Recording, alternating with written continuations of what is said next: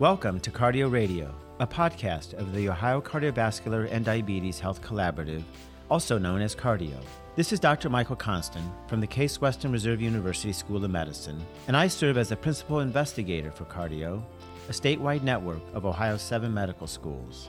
Cardi-OH is funded by the Ohio Department of Medicaid and shares best practices to improve cardiovascular health and diabetes outcomes and to eliminate health disparities in Ohio's Medicaid population. I hope you enjoy today's podcast. Hello, I'm Kathleen Dungan, an endocrinologist and professor of medicine at The Ohio State University. In the Division of Endocrinology, Diabetes, and Metabolism, I am also site co principal investigator of Cardi-OH at The Ohio State University. In today's podcast, we will discuss how telehealth can be optimized to obtain glucose monitoring data for patients with type 2 diabetes who require insulin. This is important for clinical practice given the broader availability and coverage of testing supplies and greater evidence for its efficacy in terms of A1C reduction, time in target glucose range, and time in hypoglycemia. With me today are Dr. Noha El Nagar and uh, Dr. Mohammed Shalabi. Dr. El Nagar is an assistant professor at the University of Toledo School of Medicine. She is also the director of diabetes management services and a physician assistant in the Division of Endocrinology, Diabetes, and Metabolism at the University of Toledo, where she established diabetes technology clinic as well. She completed her medical degree at the Cairo University College of Medicine and pathology residency at the Police Authority Hospital in Cairo, Egypt. She also graduated as a physician assistant with a Master of Biomedical Science at the University of Toledo College of Medicine. Also with me is Dr. Shalabi. Dr. Shalabi is an assistant professor at the University of Toledo School of Medicine and a physician assistant in the Division of Endocrinology, Diabetes, and Metabolism at the University of Toledo Medical Center. He completed his medical degree at the Ukrainian Medical and Stomatological University and his residency at Jenin Hospital in Palestine. He also graduated as a physician assistant with Master of Biomedical Science from the University of Toledo College of Medicine. Both Dr. Shalabi and Elnagar are members of Cardi-OH's Team Best Practices. Welcome, Dr. Shalabi and Elnagar. Thank you. Thank you. As clinicians who take care of diabetes, we can all attest to the importance of glucose monitoring, particularly among those patients who are requiring insulin. However, this can be challenging as more care is developed virtually. Dr. Shalabi, could you tell us about some of the evidence supporting the use of telehealth for diabetes care? Yeah, of course. And thank you for having us here today we have meta-analysis of 15 randomized controlled trials assessed the impact of telehealth and lifestyle changes on A1C reduction among patients with type 2 diabetes. Six of these studies also reported details of medication management.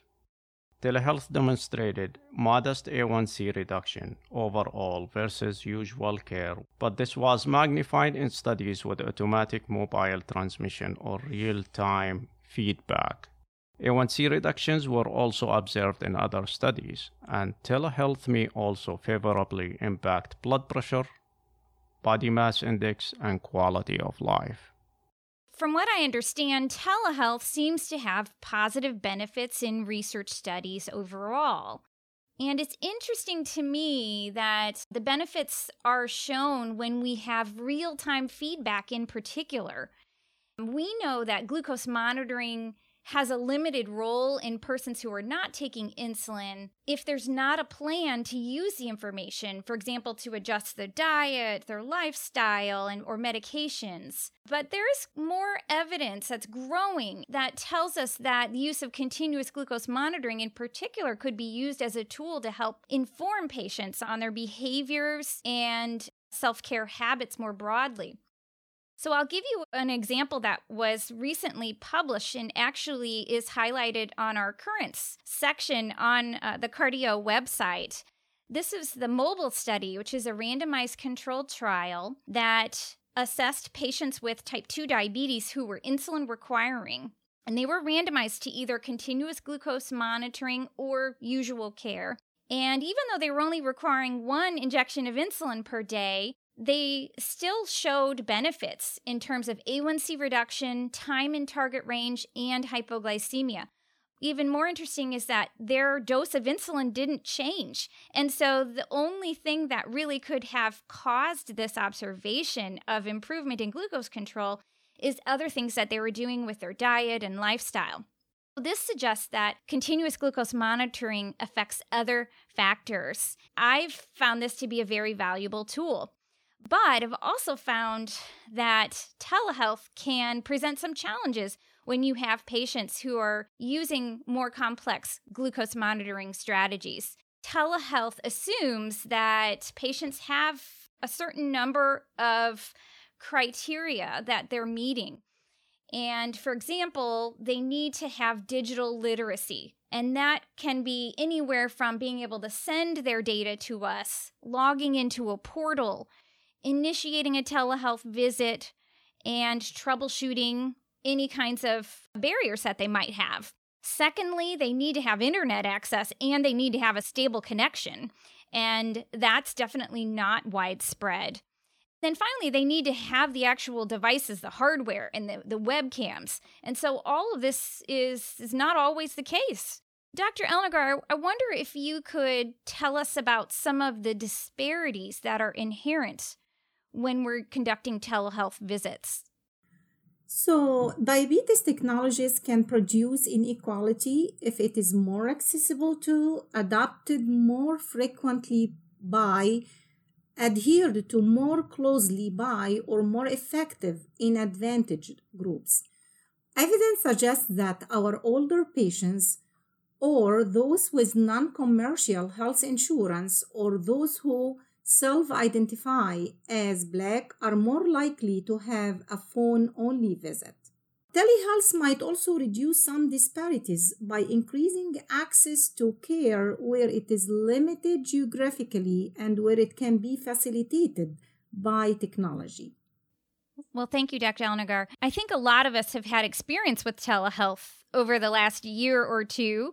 It's important to recognize that when we're doing telehealth, that we still want to incorporate all the elements of a usual clinic visit. Dr. Shalabi, would you be able to provide us an overview of the key components of an effective telehealth visit when it comes to taking care of a person with diabetes? As we know, telehealth clinic structure is very important in regard scheduling, provide instructions, including how to access the platform, and expectations for the visit. And the importance of providing glucose monitoring data can be provided by pre calls, asynchronous versus synchronous rooming by the nurse or medical staff, and system to track all steps so that all parties are aware of clinic flow. They can utilize the chat function to communicate among the team.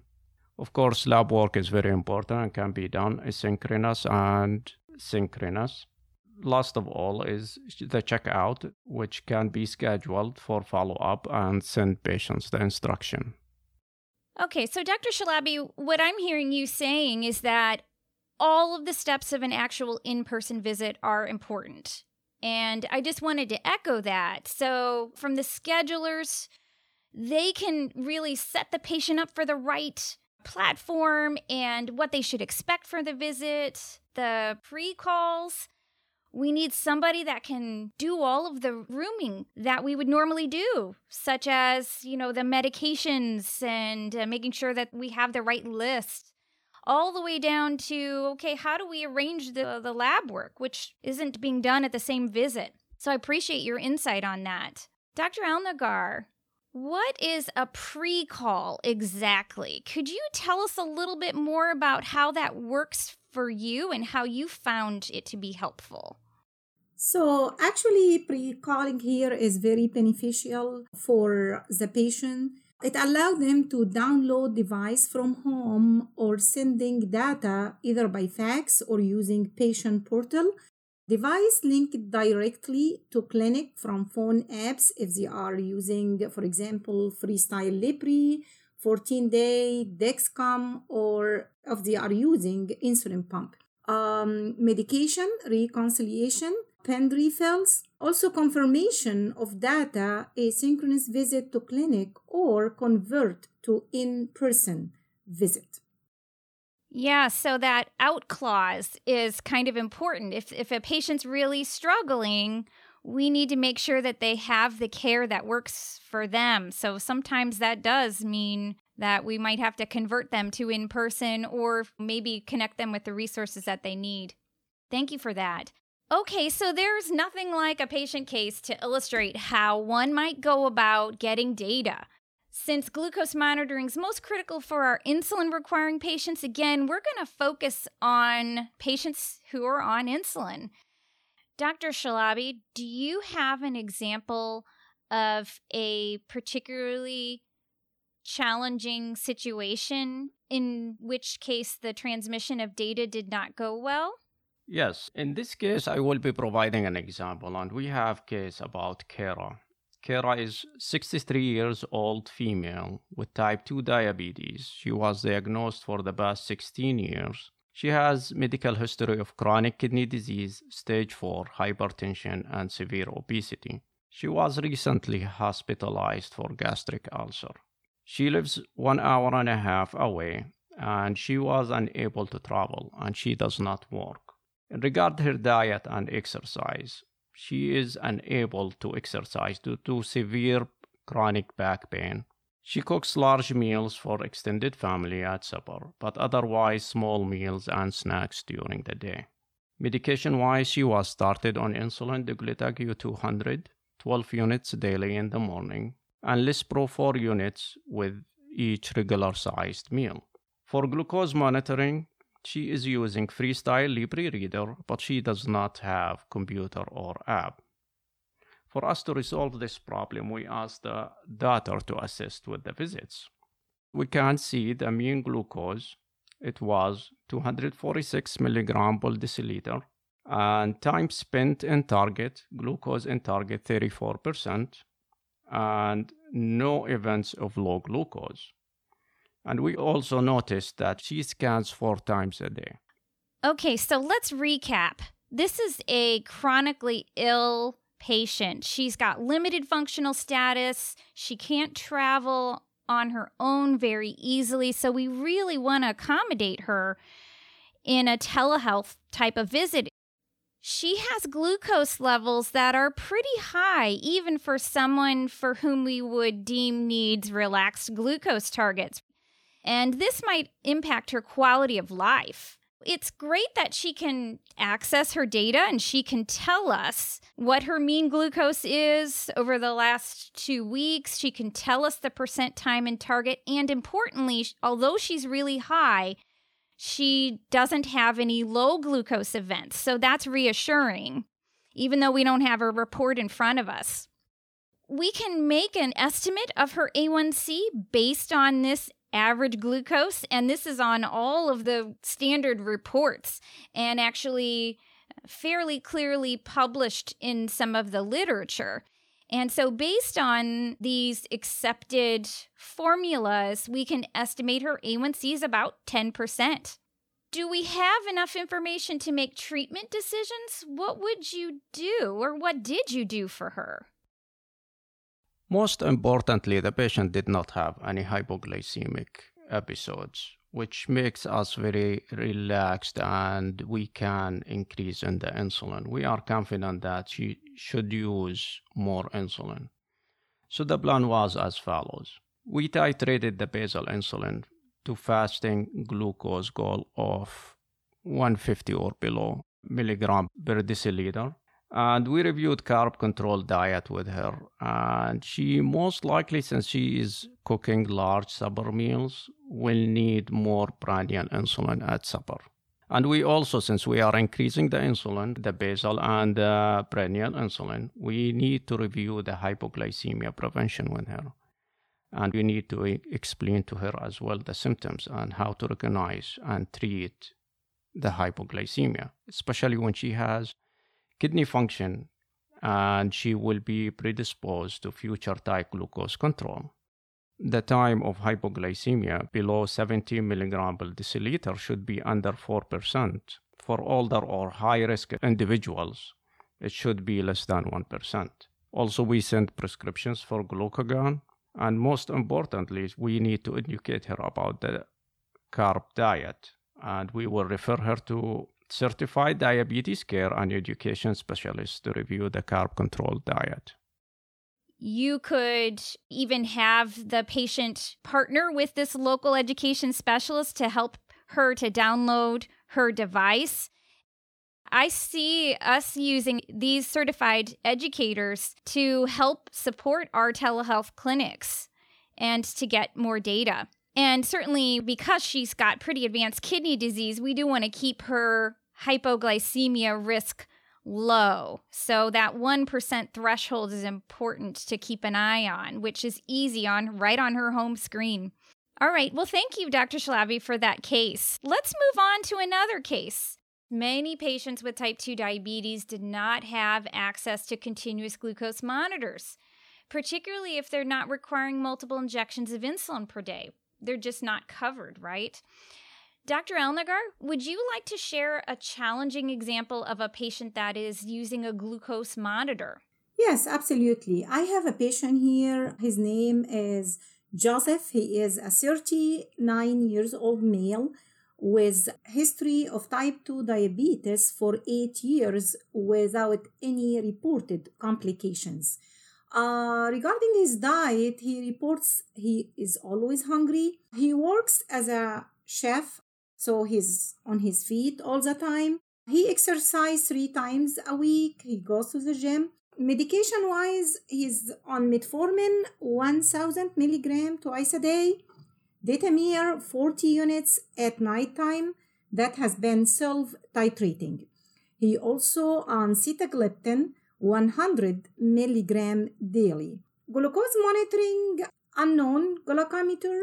He checks twice daily and he reports morning glucose mid hundreds up to two hundreds in evening with no hypoglycemic episodes. Uh, last A1C six weeks ago, 8.4%. Okay, so we have a patient here who's got an A1C that's about six weeks old. So it's hard to know where he is right now because he is actively titrating his insulin. So, this is an issue that I've encountered many times. I have to just rely on the patient's self recall. And we know how recall works that we remember maybe the better glucose values and maybe not the others. And we only have the data that we're actually checking. Were you able to salvage the visit and come up with a plan? Yes, we switched the sitagliptin to dulaglutide to assist patient with appetite suppression and glucose control.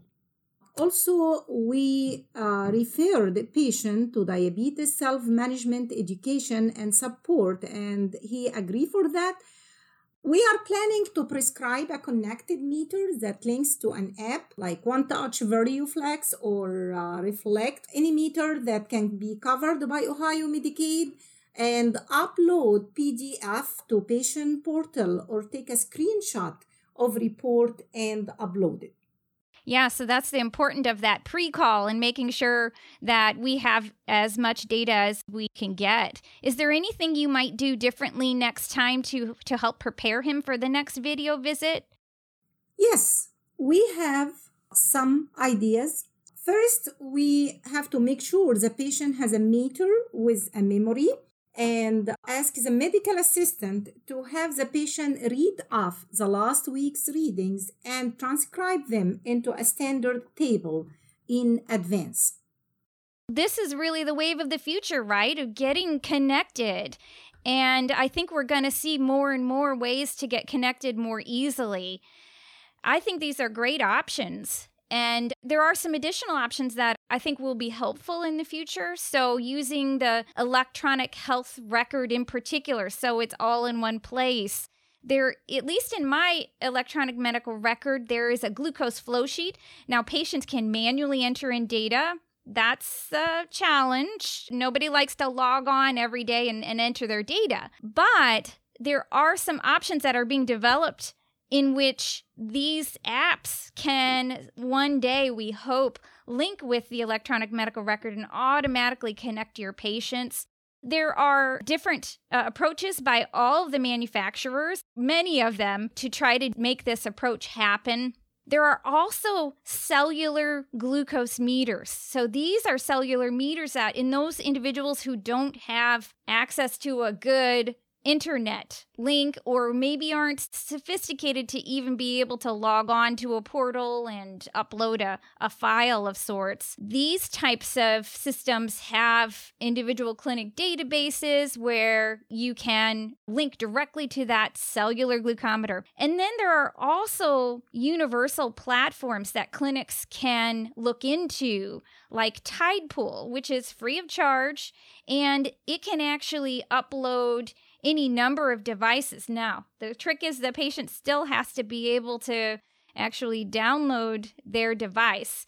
So, therein still lies a bit of a challenge, but a universal platform creates standardized reports. So that way, when I'm looking at it, I know exactly what I need to look for and where. So, thank you for that.